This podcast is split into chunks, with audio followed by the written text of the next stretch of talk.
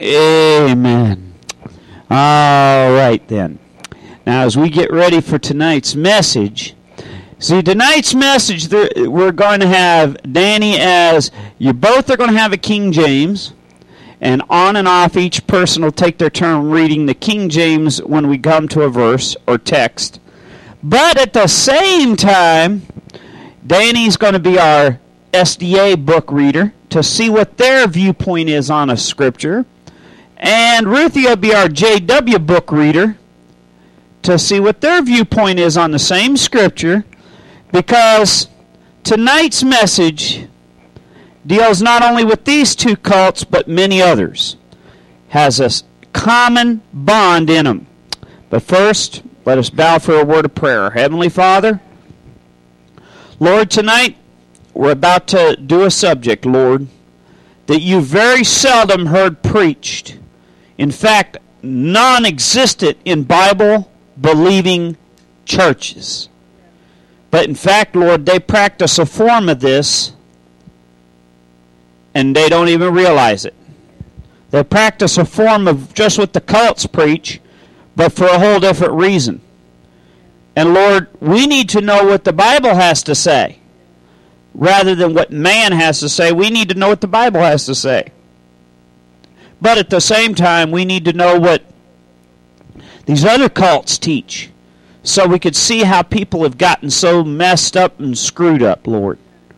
Lord, we ask right now that you would reach in, Lord, and show us from your word the truth on this very important, valuable topic. We thank you, Lord. We ask now, Lord, that you would just help now. Bless in the name of Jesus. Amen.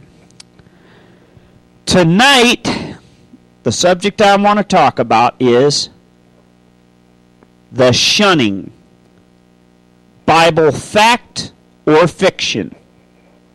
The shunning. Bible fact or fiction? Okay? The reason I want to talk about the shunning, there are a lot of groups that practice this.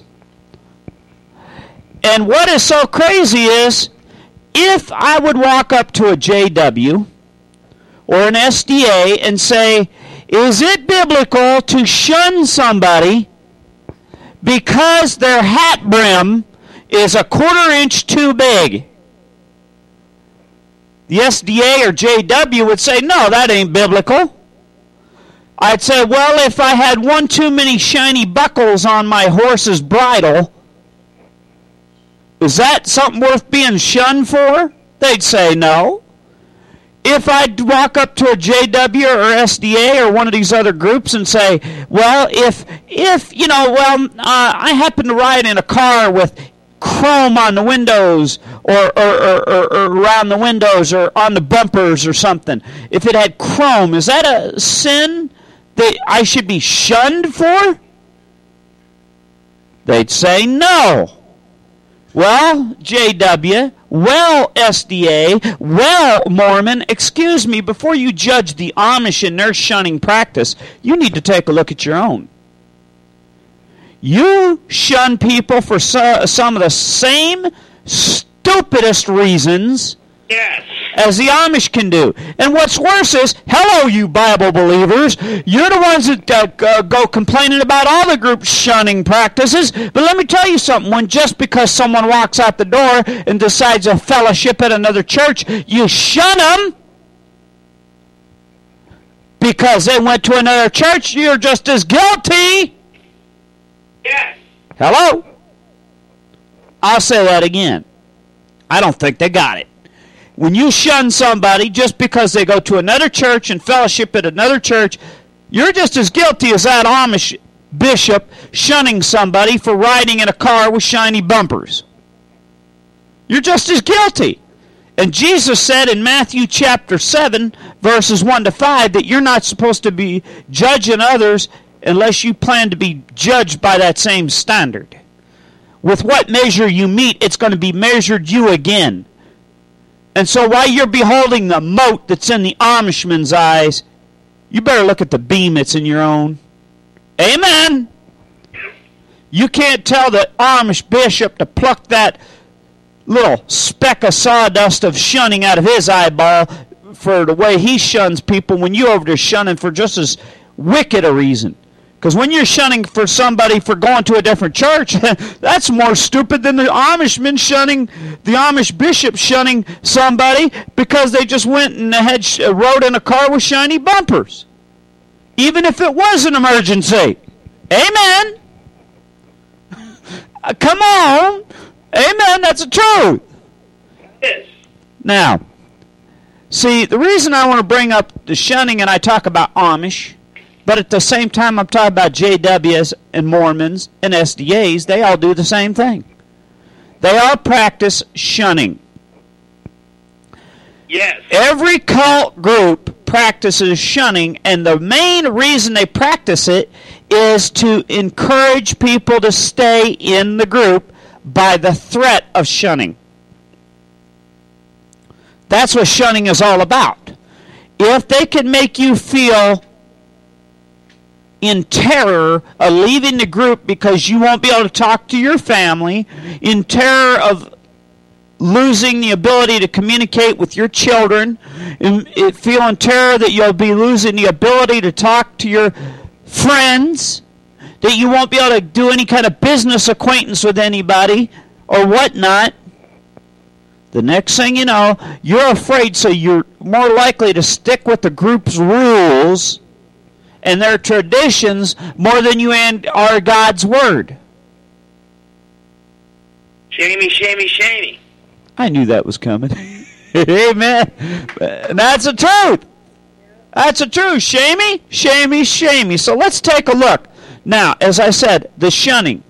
It, more or less, I'm asking the question Bible fact or fiction? Is it a Bible fact that we should shun people, or is it fiction? And if it is fact, to what extent? And if it's fiction, why did it become that way? So let's take a look. Ruthie, our first scripture is in Matthew 18, 15 to 18. We're going to have, now here's how we're going to do this. Open your Bibles to the King James. Matthew 18, 15 through 18 is what you said, right, Ruthie? And then you're going to also open each of you your respective cult versions. We're going to have first, we're going to see what the real steak and potatoes has to say on this subject. Matthew 18, what? 15 through 18. Okay, I got it. And we're going to let Danny start tonight reading this section out of the King James. And then just as soon as you're done, hold on a second, Danny, and then you're going to see what we're going to do from there. Okay? Just read the King James version of this. Okay. Okay, just a second here, and we.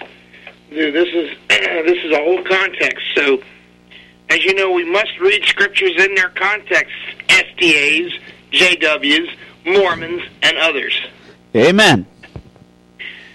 Matthew, chapter 18, verses 15 through 18.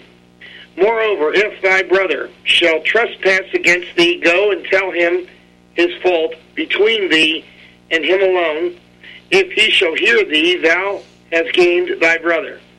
If he will not hear thee, then take with thee one or two more, that in that in the mouth of two or three witnesses every word may be established. And if he shall neglect to hear them, tell it unto the church. But if he neglect to hear the church, let him be unto thee as a heathen man and a publican. Verily, verily, I say unto you, whatsoever ye shall bind on earth shall be bound in heaven, and whatsoever ye shall loose on earth shall be loosed in heaven. Okay, now we find that King James gives us a procedure here.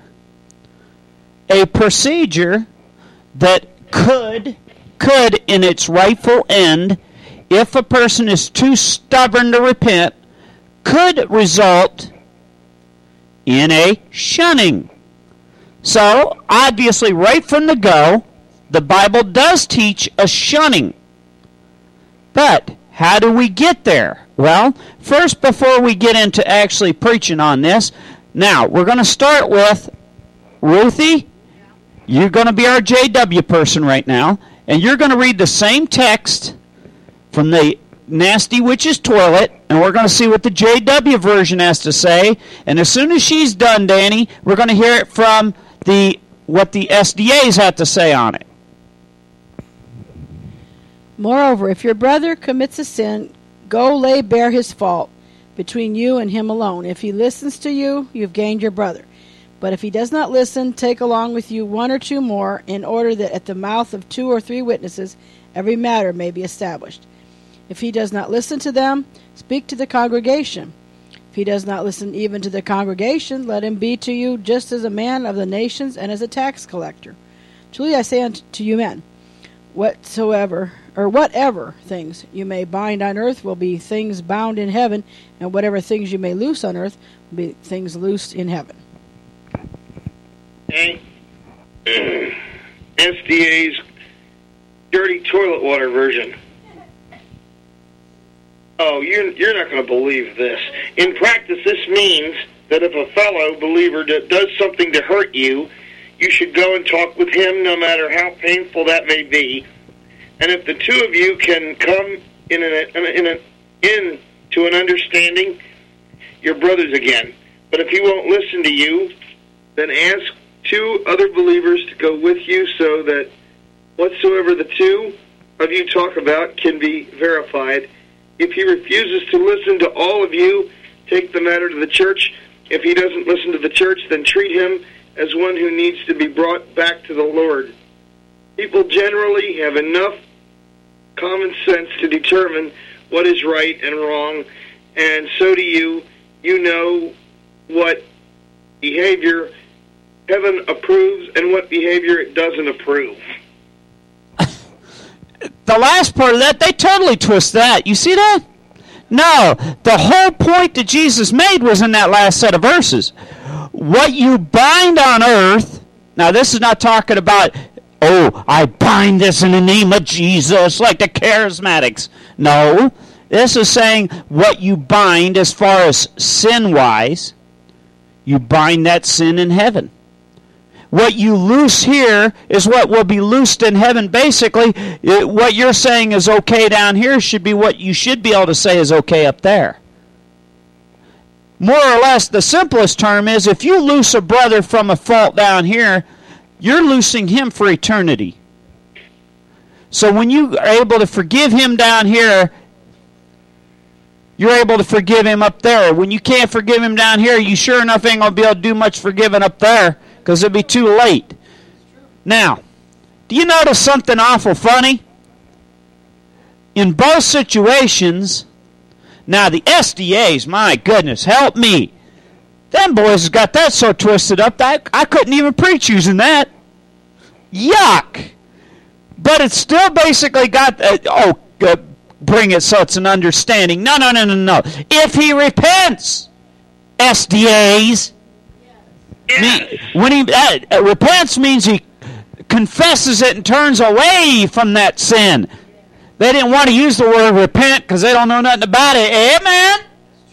But now, for you JWs, take a look at your own Bible and read it. First off, I don't see any committee.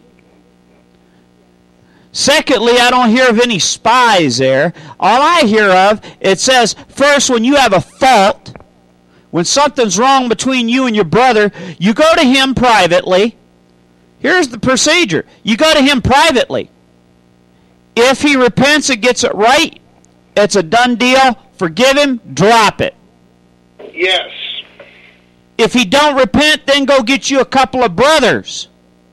Hello, JWs. You miss this step, don't you?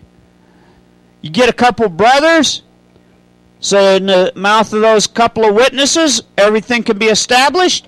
If he hears you and repents, you forget it, you drop it. Hello? It's still an opportunity for that man to repent then.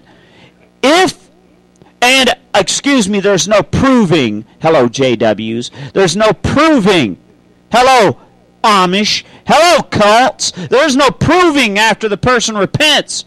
You're supposed to just forgive them and drop it. Hello? Even some of these so called Bible churches. Hello, people. When someone repents, you don't hold it over their head. You're supposed to drop it and move on. Right, right. So it says that the second time, if you bring some witnesses, if he repents, okay, drop it. But if he don't, then you take and finally go to the third step and then take it to the church. More or less, you've heard in baseball, three strikes, you're out. Here comes your third strike. The first strike was you went to him privately. He didn't repent. The second time he took some witnesses. Strike two. Now the third time he's got a shot at swinging at the ball of repentance one more time. That is in front of the church. If he strikes out and says, I'm not going to swing at the ball, and the ball goes sizzling right over the plate, right down his alley, and he misses it, and he strikes out, guess what? His own fault. He had a chance. Three chances to repent. Then it says you treat him as a heathen and a publican, but wait a minute. Excuse me. Anybody want to tell me what Jesus did with publicans and tax collectors? Did he never talk to them? No. Uh, The way Jesus taught at all. uh, excuse me, then would you explain, uh, please explain to me who this book was written by? Hello, JWs. Hello, SDAs. Uh, would you please explain to me who was the book of Matthew written by? Matthew. And who was Matthew? Tax collector. He ended up as a disciple of Jesus because he got saved. You, so this Bible is not saying you got to never talk to a person. That isn't what this says. It's saying that you should love the sinner but hate the sin. Right. Hello. Okay. So now we took care of Matthew's scripture here. Now, Ruthie, we got next. Romans chapter 16, verses 17, 18. Now, Ruthie's going to read the King James first. Just the King James of that. Now, Danny, you get your um, dirty toilet water to that place, and Ruth will get the nasty witch's toilet there. But first, she's just going to read the King James for a second here. Now, everybody's going to know right from this text of Scripture, shunning is definitely a Bible fact. But we need to point out some stuff here. Amen. 16? Romans 16, Okay. verses 17 and 18. Okay. Okay? Now, Ruthie, KJV first by itself. Now I beseech you, brethren, mark them which cause divisions and offenses contrary to the doctrine which ye have learned, and avoid them. For they that are such serve not our Lord Jesus Christ, but their own belly, and by good words and fair spe- speeches deci- deceive the hearts of the simple. Woo-hoo-hoo. I know somebody who sounds like that verse. Amen. Okay, now, Danny, we're going to switch around here. You're going to go ahead with the SDA view of it. 16 and 17, right? No, 17, 18. Chapter 16, verses 17, 18. I gotcha. I beg you, my brothers, watch out for those who criticize and create problems and oppose the basic doctrines you've been taught. It is best for you to avoid them. These kinds of people are not really serving the Lord Jesus Christ, but are serving their own interests. They speak kindly and acceptably to everyone and go around deceiving members who haven't had a chance to study as much as they have. Oh, get. Ugh. Anyone got a bucket? Police. I'm headed for the toilet here. God. Ugh. Someone uh, that must have came so out. bad. I mean, come on. Where did that come out of? The privy? Here, Ruth. You better read the other one. The nasty witch's toilet. Here is what it says. Actually, I'm almost afraid to read it. Okay, it says, okay, now I exhort you, brothers, to keep your eye on those who cause divisions and occasions for stumbling, contrary to the teaching that you have learned, and avoid them. For men of that sort are slaves, not of our Lord Christ, but of their own bellies, and by smooth talk and complimentary speech they seduce the hearts of the guileless ones. Well, hello, JWs. Your own Bible described you. Yeah, they even said that he he mentioned Jesus Christ. Yeah, yeah. Like. But look here, boys. You you yourselves know that you use fair speeches. Amen. And try to deceive the those that are unlearned in their Bible. Well, come around here. You're gonna find out who's learned in their Bible. Amen. Because we'll take your own uh, silly garbage book and uh, wrap you with it. But the fact is, do you see what it's saying here? Even in these two cults, oh, they would love this set of scriptures because it, once again, even in these texts of the cults, bear out shunning. So far, we now know that the King James does back up shunning, and it says for what reason. Right here, it tells you one of the reasons. It says basically for those who, according to the Roman scripture, it says mark those that cause division. Division. But we need to know how they're causing division. Well, even the even the nasty witch's toilet didn't have it so bad. Right. Well, one of the ways they cause division is it's explained in verse 18. It says by their fair speeches that they're trying to deceive the hearts of the simple. So that's one of the ones. So that's point number one. But now, wait a minute. If you saw somebody in a church trying to do such a thing, what is the procedure? Matthew chapter 18.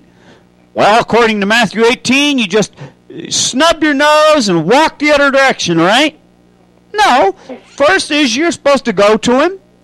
Then, if you won't listen, take a couple witnesses. Then, if you won't listen to them, then go to the church. And if you won't listen to the church, then stick your nose in the air. But even then, you're not supposed to treat him like a dog. Amen. Bible has a, a better method than that.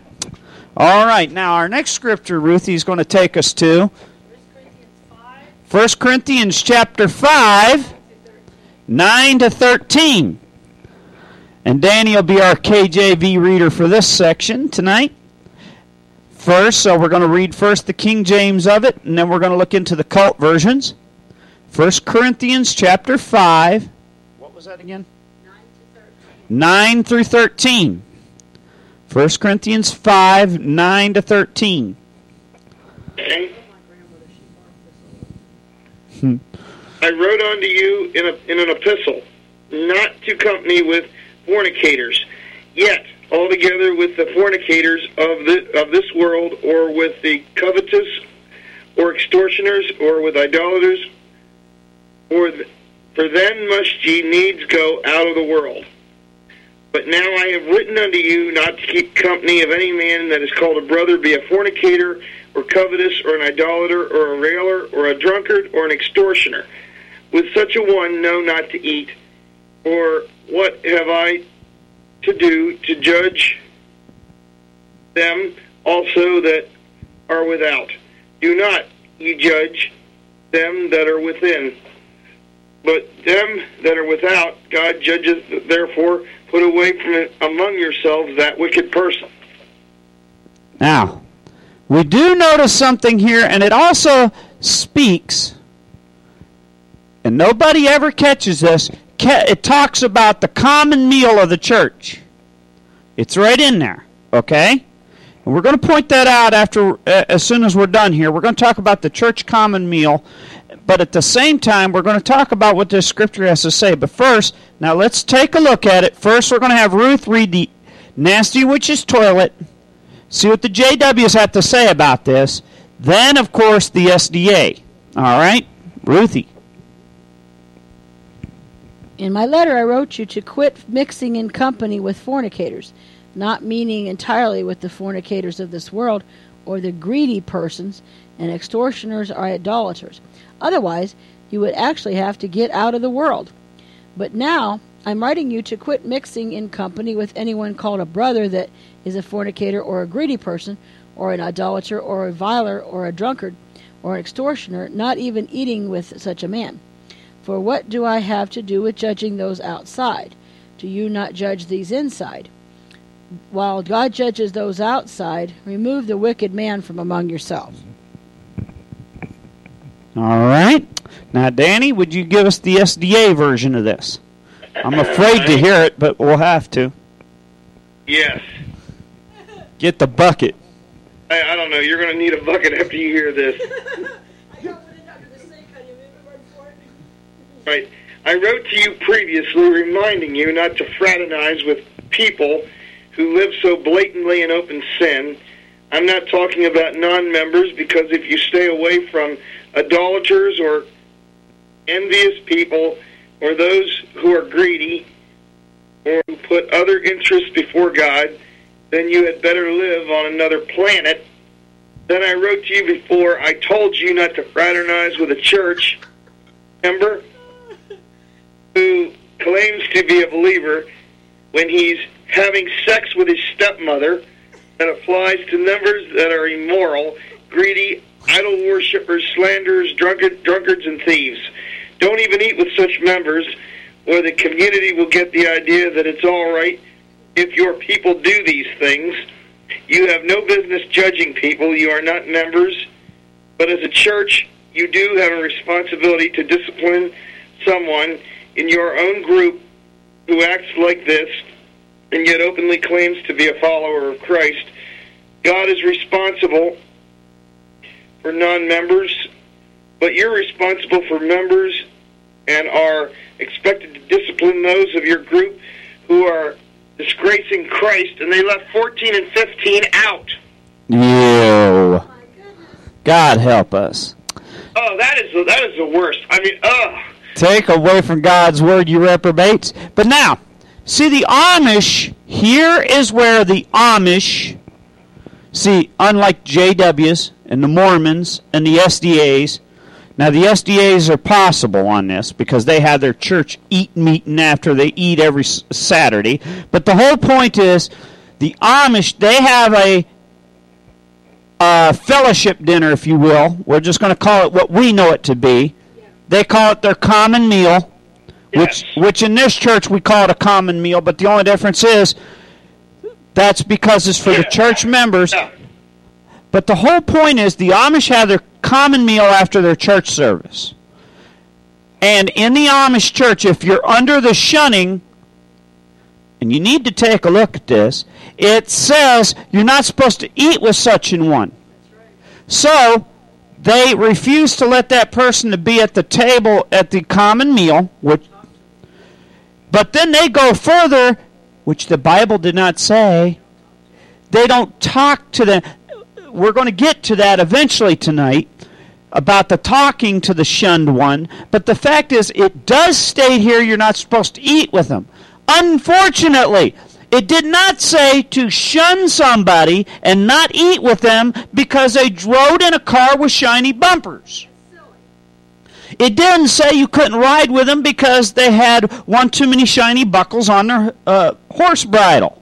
It didn't say you couldn't uh, eat with somebody just because their hat brim is a quarter inch bigger than yours. Or she got buttons on her dress. You're right, Ruthie. Or, or just because, well, uh, uh, he he didn't go out in enough field service duty for the witch tower. Amen. So, hello, JWs and all the rest of you. This verse is very clearly stating has nothing to do with whether your sister went to work for the military. If she went into uh, a place where the military is and she ended up as just a cleaning lady on the base, okay, or in one of their thrift shops, that's no reason to shun somebody. In fact, Paul tells us in a eventual one of our scriptures tonight, it says you're supposed to work. Amen? He said you're supposed to work, and if you don't work, you don't eat. But God didn't tell us to shun and never talk to people or to not eat with them over stupid stuff like this. He gave us a list here. We already found in Romans one of those things is when a person walks disorderly among you, causing division. And here are some of the other divisions. He says if they're fornicator, idolater, a drunkard, a railer. It gives you a list right here of what they must be. These are people that are living a lifestyle that totally Christ has set forth in His Word as wrong. He didn't say nothing about hat brims. Didn't say nothing about shiny bumpers. Didn't say nothing about hooks and eyes and all that silly goofball stuff or where they work.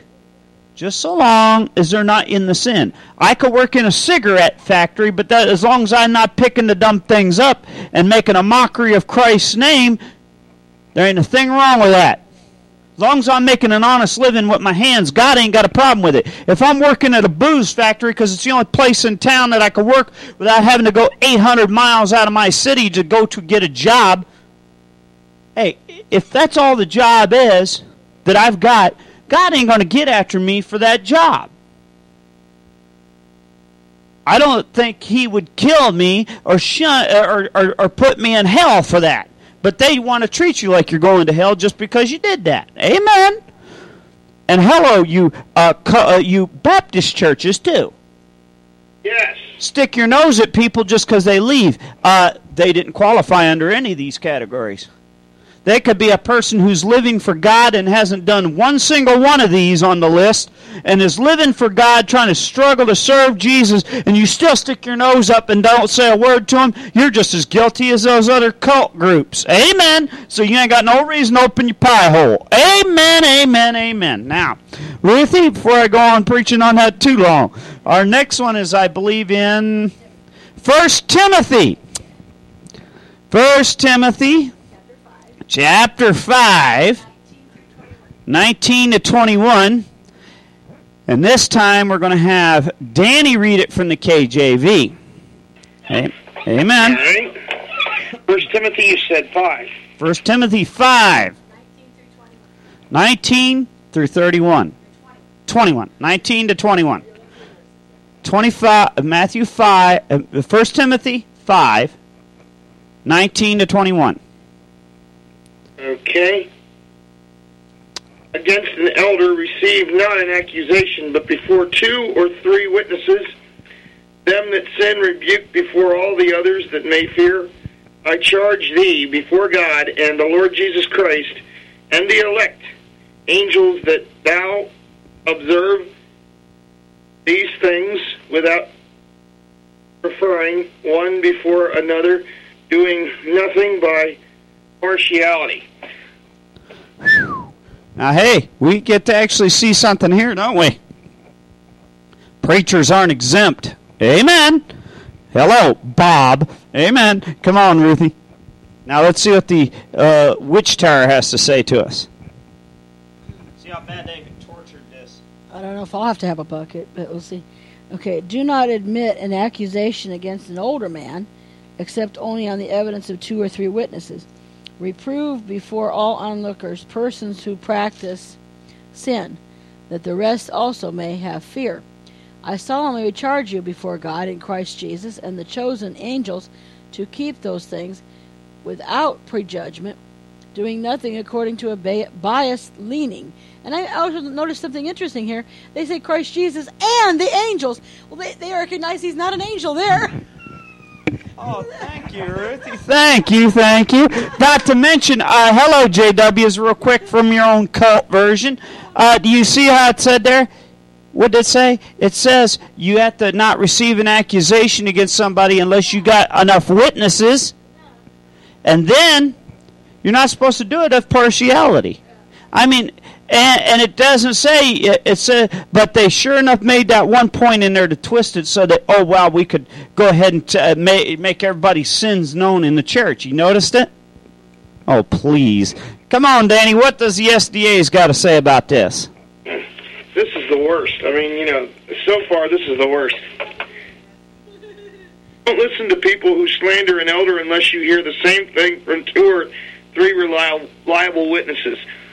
But if an elder does sin, and does so openly, his sin must be publicly rebuked, and the church should discipline him.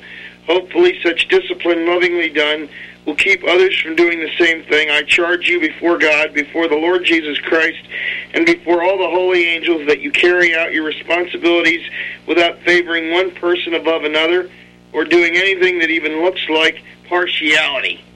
Hello? But you know what? This time I have to give the SDAs one thing.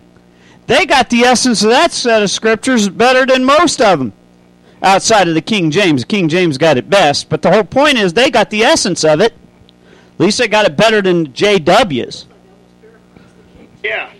What they're really saying, and it's truth. This is talking about how what you're supposed to do when you're accepting a, an accusation. When you hear something bad about the preacher, hello, you're supposed to go check it out. Hello, little girl Shibley. Before you accepted your railing accusations against me, you should have been, eh, especially Pastor Bob, he should have been doing it with a couple of witnesses. Did he even do it God's way? No. No, he didn't. Boy, we ought to send him this sermon. He wouldn't like it, though. But the fact is, take a look at it. Not even God's way. The Bible says you're supposed to have two or three reliable witnesses and then verify everything. What you got there was you had the Shibley word against the Wolfgang word, and that really ain't no good. That's a that's a minor argument. You needed some other witnesses, Shibley, before you went to Pastor Bob, and more to the point, you came to me, but you didn't get two or three witnesses to come to me before you went to Pastor Bob. Amen. Hello. So you didn't even follow the Bible yourself. Sorry, Buzzard. Amen. All right, now we're going to go to Thessalonians. Now we're going to really cover this shunning thing. We already know it's Bible fact. It does teach that in certain circumstances you're to shun people. Under certain circumstances that they're a sinner under the categories of idolater, railer, drunkard, those things that they're making fair speeches, trying to deceive people and slide them into sin. That's what the Bible's teaching. But now, what does it say about the real shunning? What are we supposed to do? We know that we are not supposed to eat with them. But let's cover the next issue, which is just as vitally important. Are we supposed to give them the silence treatment? Let's call it what it is a silence treatment. All right? Danny, we're going to have you read for us the KJV.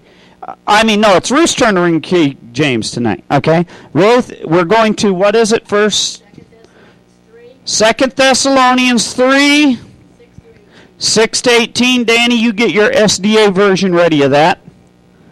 Right, it is. Okay, so Ruth, Second Thessalonians, you're going to read the King James. You get to read the good stuff for once. That way you could get over your gagging over these other cult versions. Here you go. I might be able to stay out of the bathroom. Okay. okay, now we command you, brethren, in the name of our Lord Jesus Christ, that ye withdraw yourselves from every brother that walketh disorderly, and not after the tradition which he received of us. For yourselves know how ye ought to follow us for we behaved not ourselves disorderly among you, neither did we eat any man's bread for naught, but wrought with labor and travail night and day, that we might not be chargeable to any of you, not because we have not power, but to make ourselves an example unto you to follow us. For even when we were with you, this we commanded you, that if any would not work, neither should he eat. For we hear that there are some which walk among you disorderly, working not at all, but are busybodies. Now them that are such we command and exhort by our Lord Jesus Christ, that with quietness they work and eat their own bread. But ye, brethren, be not weary in well doing. If any man obey not our word, but this epistle, note that man, and have no co- company with him, that he may be ashamed. Yet count him not as an enemy, but admonish him as a brother. Now the Lord of peace himself give you peace always by all means. The Lord be with you all. Salutation of Paul with mine own hand, which is a token in every epistle, so I write. The grace of our Lord Jesus Christ be with you all. Amen. All right, Danny. Now, just before I have you start to read, I just want to point out something here. You notice? In the King James, what they're really talking about? The big thing he's talking about as I get into this, let's keep in mind he's talking about people that walk disorderly, and the big thing is they're over there. Well, then there goes every woman in the Amish church should be shunned. Amen. Because most of them, that's what they do. All right, come on, Danny. okay. In the name of the Lord Jesus Christ, or in the, excuse me, in the name of the Lord Jesus, do not be influenced by those who sit around idly, showing in, no inc- inclination to work for a living, as we have taught you to do. You should know by now that it's better to follow our example than theirs. Did you ever see us sit around all day long doing nothing? We worked day and night, making tents to support ourselves, and shared the gospel with you without asking for a, for a penny. We didn't we didn't even eat anyone's food without praying for it. We wanted to give you an example to follow, even though we know we had a right to ask for your support. We told you that whoever sits around waiting for the Lord to come and refuses to work has no right to eat. I say to this again because I hear that some among you are not working, but are spending their time minding everybody's business except their own. They say that they they say that they say they are, are I know it's hard to stomach, Danny, but keep going. Yeah, they say they are working for the good of the church, but they're not. And on top of it, they on top of it all, they expect you to feed them. By the authority of the Lord Jesus Christ, I am asking those people to go to work to earn a living and to stop living off the church's funds. My brothers, don't get tired of doing good, but if anyone refuses to follow our instructions in this letter, notice it, then don't invite him to eat with you. Maybe he'll wake up and be ashamed of living off others. Now, don't give, go to the extreme in, in this and treat him as an enemy, but correct him as a brother and help him to do what's right. May the Lord of peace give one of you the peace of heaven in everything you do. The Lord be with you all. Okay, now Ruthie. Letter in my own handwriting. I simply want to say greetings from Paul. Yeah. This is how I end all my letters. May the grace of our Lord Jesus Christ be with you all. Yeah. But there's at least they hit one point good. Ruth, now you go to the nasty witch's toilet. Now we are giving you orders, bro- brothers, in the name of the Lord Jesus Christ, to withdraw from every brother walking disorderly, and not according to the tradition you received from us. For you yourselves know the way you ought to imitate us, because we did not behave disorderly among you, nor did we eat food from anyone free. To the contrary, by labor and toil, night and day, we were walking or working so as not to impose an expensive burden upon any one of you. Not that we do not have authority, but in order that we might offer ourselves an example to you to imitate us. In fact, also, when we were with you, we used to give you this order If anyone does not want to work, neither let him eat. For we hear certain ones are walking disorderly among you, not working at all, but meddling with what does not concern them. To such persons we give the order and exhortation in the Lord Jesus Christ that by working with quietness they should eat food they themselves earn. For your part, brothers, do not give up in doing right. But if anyone is not obedient to our word through this letter, keep this one marked. Stop associating with him, that he may become ashamed.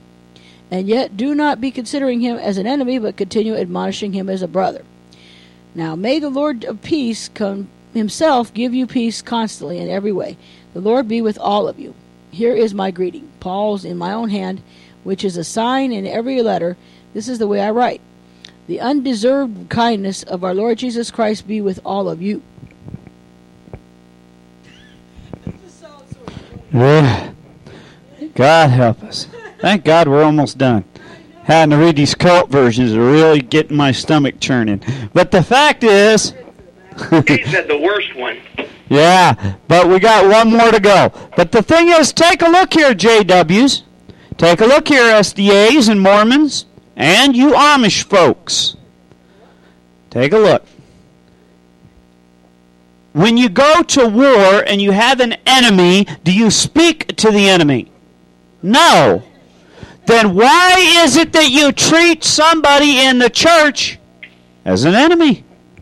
Your shunning practice of never speaking to that person, hoping to bring them back to repentance, is just like you would treat the Russians, just like you would treat the Japanese or any other per, any other uh, group of people that you're at war with. You don't speak to them. It says here you're supposed to treat them as a brother, not as an enemy. How do you treat your brother? You may not want to eat with a brother. I sure as the snot don't want to eat with mine. Because I don't want to watch the cockroaches play baseball on my sandwich. Okay? I won't eat with him, but I sure enough could still say hi when he's walking down the street. Yes. Big difference, boys. What am I trying to say? Just because the Bible tells you that there are certain people you should shun, and if you do need to shun them, you should. But, one, they have to fall in the categories that are written in the Bible. That to be a railer, a drunkard, fornicator, those things that were written in Corinthians. And when you read here, it talks about people who are busy gossiping causing a bunch of division with their mouth. And here's how the division happens it, it's the thing that divides their upper and lower lips called the tongue, that's in constant perpetual motion. You know, it's called clicks. It's up and uh, down rapid motion of the jawbone, accompanied by a consistent and rapid motion of the muscle called the tongue. It's called gossip. Amen. I could get to preaching to meddling on that one if I wanted, but the fact is, when people are in the church causing division and talking about this one and that one and the other one, that's the person you need to mark and say, hold it. You need to go to that person and say, now look, gossip is sin. Gossip is wrong. Right here it says if you're going to be eh, if you got enough time to gossip, you got enough time to go win somebody for Jesus. Yeah. If you like to run your trap, why don't you go out there and knock on some doors and tell people about Jesus instead of sitting there saying, uh, talk about Sister Sue? Quit talking about Sister Sue and get yourself out there, win somebody. If your soap opera is so important, why don't you take and turn that off and use that few hours you've been watching on this, uh, watching as the stomach churns to go win somebody to Jesus? Think how many people you could win to Jesus taking just the time that you watch your sin operas. Amen and all that stuff. Outreach and give them a name of somebody you know in a cult group and have them send them a book. Amen. I mean, can you imagine, Danny, what does it take, Ruth, about, what, a couple hours for them stupid soaps? Uh, how long does it take us send a name? Shoot, you could have a 100 names sent into MM Outreach in that time frame. Man, you could you could have this world turned upside down. You you could have all these cult groups so mad they wouldn't know what the head was which way. Amen. But you know what? And just think about it. They could have something a lot more important. Now, let me tell you something. It boils down to one simple factor Jesus loves every one of us. And when somebody backslides, he tells them to be brought back to him but you bring that brother back not by ignoring him and treating him like a dog until he comes back and bows down to you. No, you need to talk to him, keep admonishing him. You can't admonish him if you're not talking to him. So you admonish him, and then when he finally comes to Christ, comes back and repents, then you can take him back. But until then, but the Bible says who they have to be. It didn't say nothing about the person who works over at the military just because it doesn't suit your organization. It didn't say nothing about just because it doesn't suit your organization because they they watched a uh, anti-Mormon movie. Hello? Just because they watch an anti-SDA movie doesn't mean that they're going to hell and you should shun them.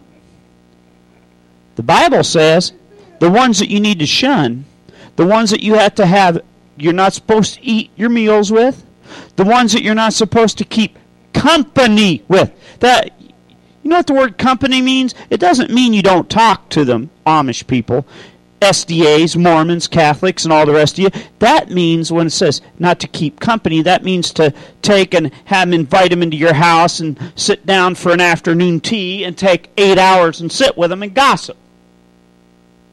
That's what he's saying. He's saying, yeah, you could call them and see how they're doing and say, uh, uh, you know, I'm still praying for you to get back to Jesus. Or if you happen to pass them on the street, how you doing? Are, uh, have you considered coming back to the Lord? Jesus never had a problem with that. But he didn't say you invite them over for afternoon tea or take them to the restaurant. No, you're not supposed to do that. There is a fine line when it comes to the shunning. Now, this church believes in the shunning here.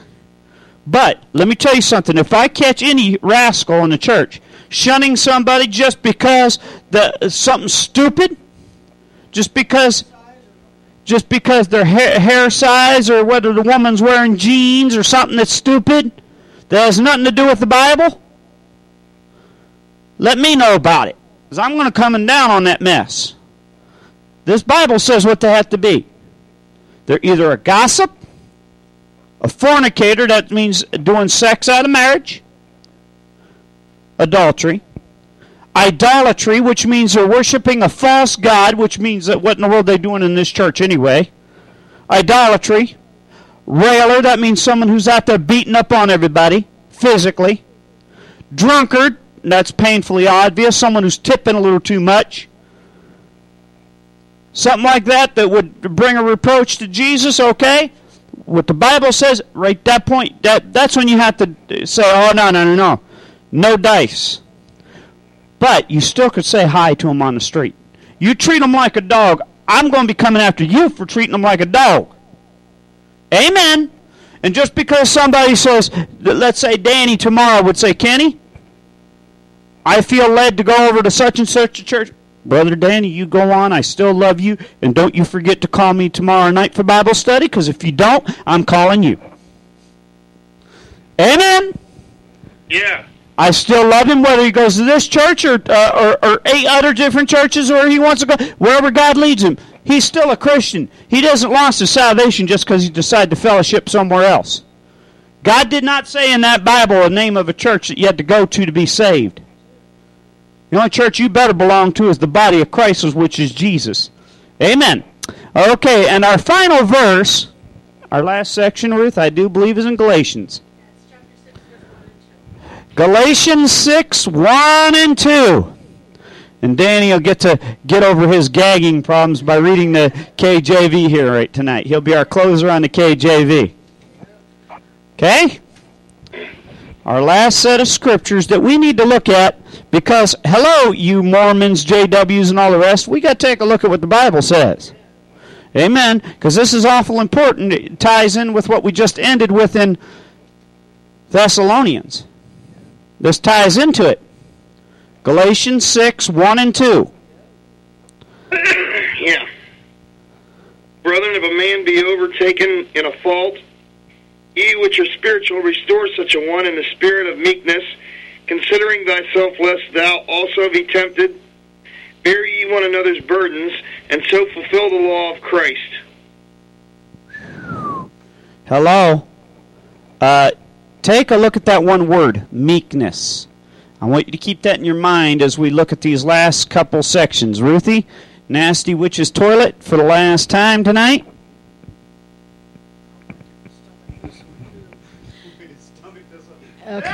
Okay. Brothers, even though a man takes some false step before he is aware of it, you who are spiritual qualifications try to readjust such a man in a spirit of mildness, as you each keep an eye on yourself, for fear you also may be tempted.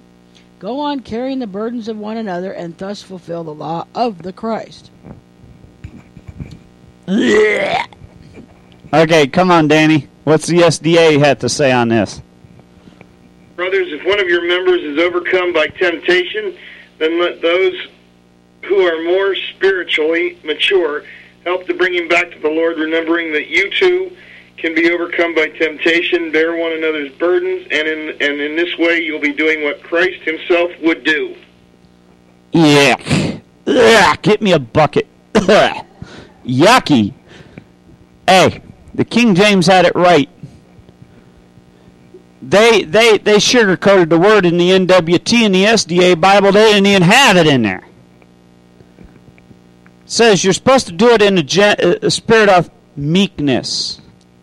Yeah, but see, with their Sabbath pride, where they, they, they didn't put that in there, they wanted to be they wanted to be big shots. Yeah. See, the problem is with the Amish, the problem with the SDAs, Mormons, JWs, and all the others that use a harsh shunning practice is they forget, first off, why the person ended up in the uh, situation they are. They ended up that way because they're just like anyone else. They're sinners. And those folks who are doing the shunning, they forget that they could easily themselves fall into that same trap. So, how about it tonight? You in this church. What do you think? You think you're above getting tempted? well, you were just tempted right then if you thought that. You, you, you, you were tempted more than I was because let me tell you something. I know I could. I could fall tonight. And if it weren't for Christ, I could be lost in sin and going straight to hell. But it's only Christ, only Christ, who, who helps me to keep myself on the straight and narrow. And he says, those of you that are more or less, those, let's uh, say in the Kenny version, uh, the version that a lot of, the hip street version, let's say, those of you that are right with God, those of you that are right with the Lord and got your head screwed on spiritually, when you see somebody starting to slide, you don't snub your nose and go into them, oh, you dirty, rotten sinner, you, you're going straight to hell. Hello, Mike Shibley. Hello, Mike Shibley. You don't stick your nose in people's face, up in the air, sniff the devil's butt. No, the Bible says you do it in a spirit of meekness, knowing that you yourself, you dirty, rotten rascal, you could easily fall as short as anyone else. Amen. You could. So when when you see that person that's fallen, so sticking your nose in the air, what you need to realize is get your nose out of the air before God cuts it off. Pinocchio. Amen. God knows how to knock you down a peg or two. So tonight, let me ask you. Where have you been shunning people? How have you been treating them when they've fallen? How have you been doing it? Have you been doing it this cult way of never speak to them, treat them like the like a Russian or a Japanese person that you're at war with? Or have you been at least loving them, treating them like a family member, a cherished family member that has gone astray, someone that you don't like what they're doing, but yet you still want to love them? Well, if that's the way you're treating them, you're headed the right way. So the question isn't whether you approve what they do. The question is, do you at least love that person enough to tell them the truth? And do you care enough about them to show them you stand for God, but yet at the same time you're not too good for them? Well, Lord, we want to thank you tonight, Lord, for the message. Lord, it's not a comfortable message to talk about because you don't hear preachers talking about it even in the so called good churches. Because their shunning practice is just as similar to others that they call cults. But Lord, we want to be different. We want to do it your way. Your way, Lord, teaches us that when somebody's fallen into temptation and sin, that one, we go to them privately. Two, if they don't repent, then we go get some extra backup. We don't go gossiping about it before they've gotten a chance to repent. Number three, if then the, they don't listen to those witnesses, then take it to the church and then finally treat them with the shunning. But Lord, you gave them a chance to repent all along the way. And even after they've been shunned, you've even given them the chance then to repent and come back. But then, Lord, while if they are in a shunned situation, we're not supposed to treat them like we're better than they are because we're just as much dirty, rotten dogs as they are. So, Lord, we ask right now that you would help us. Help us, Lord, to realize that without you, we could be in the same boat. So, Lord, help us. We ask now, Lord, you bless this invitation. In the name of Jesus, amen.